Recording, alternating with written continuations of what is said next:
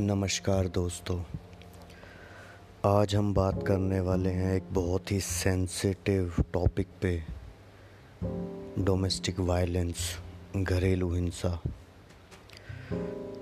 Domestic violence एक ऐसी चीज़ है जो अगर हज़ार घरों में हो रही है तो शायद ही उसमें से कोई एक फैमिली या एक बंदा उसके ऊपर कोई एक्शन लेता होगा या कंप्लेन करता होगा।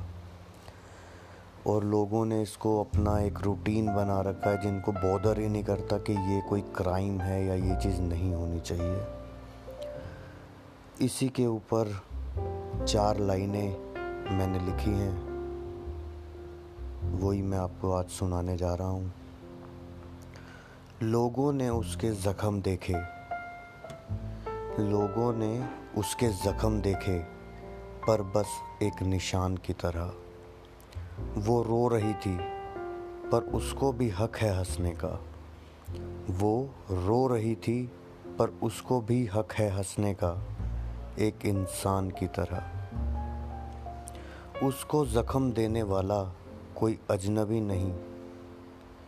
उसको ज़ख्म देने वाला कोई अजनबी नहीं, उसका कोई करीब था। लोगों ने कहा, इसमें हम क्या करें? लोगों ने कहा, इसमें हम क्या करें? ये तो इस लड़की का नसीब था। पर अब हमें कुछ करना पड़ेगा। अगर आपके साथ या आपके आसपास कहीं भी घरेलू हिंसा डोमेस्टिक वायलेंस हो रहा है तो उसके लिए आप आवाज़ उठाएँ, कोई एक्शन लें। धन्यवाद।